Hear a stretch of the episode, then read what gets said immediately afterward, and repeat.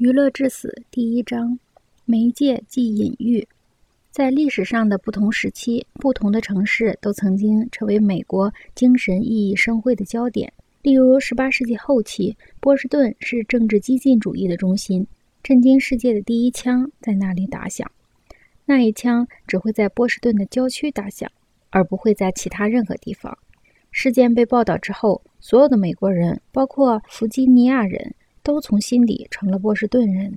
十九世纪中叶，来自世界各地的弃儿们在爱丽丝岛登陆，把他们陌生的言语和生活方式传播到美国各地。纽约从而成为大熔炉式国家的象征，至少是有别于英国。二十世纪早期，芝加哥开始成为美国工业发展的中心。如果芝加哥的某个地方有一座屠夫的雕像，那么它的存在就是为了提醒人们记住那个到处是铁路、牛群、钢铁厂和冒险经历的时代。如果现在还没有这样的雕像，那么我应该尽快来做这件事儿。就像代表波士顿时代的有民兵雕像，代表纽约时代的有自由女神像一样。今天我们应该把视线投向内华达州的拉斯维加斯城，作为我们民族性格和抱负的象征。这个城市的标志是一幅三十英尺高老虎机的图片，以及表演歌舞的女演员。这是一个娱乐之城，在这里，一切公众话语都日渐以娱乐的方式出现，并成为一种文化精神。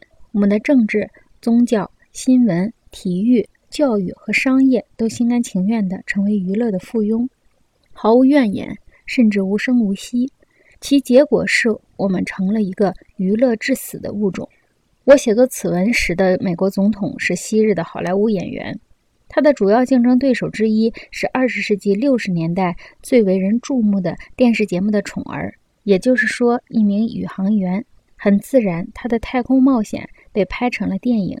此外，美国前总统理查德·尼克松曾把自己的一次竞选失败归罪于化妆师的蓄意破坏。他就如何严肃对待总统竞选这个问题。